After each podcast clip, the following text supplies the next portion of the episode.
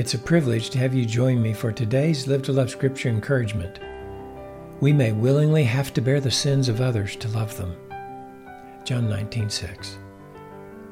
So when the chief priests and the officers saw him, they cried out saying, "Crucify, crucify!" Pilate said to them, "Take him yourselves and crucify him, for I find no fault in him." Again we see Pilate trying to wiggle out of the guilt of executing an innocent man. It wasn't that he had any mercy, empathy, or sympathy for Jesus. Take him yourselves and crucify him, he said. He didn't want to be responsible for his death. How about us? According to Isaiah, we are responsible.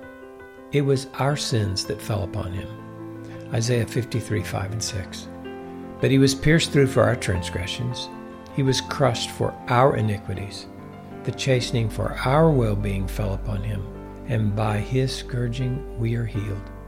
All of us, like sheep, have gone astray. Each of us has turned to his own way, but the Lord has caused the iniquity of us all to fall on him. Behold the man. To live to love with Jesus means we will have to die daily. May God give us grace to bear the weight and consequences of others' iniquities, sins, and hostilities. When we must be crushed for another's well being, may his comfort and peace reign as it did in Jesus when Pilate presented him to the Jews.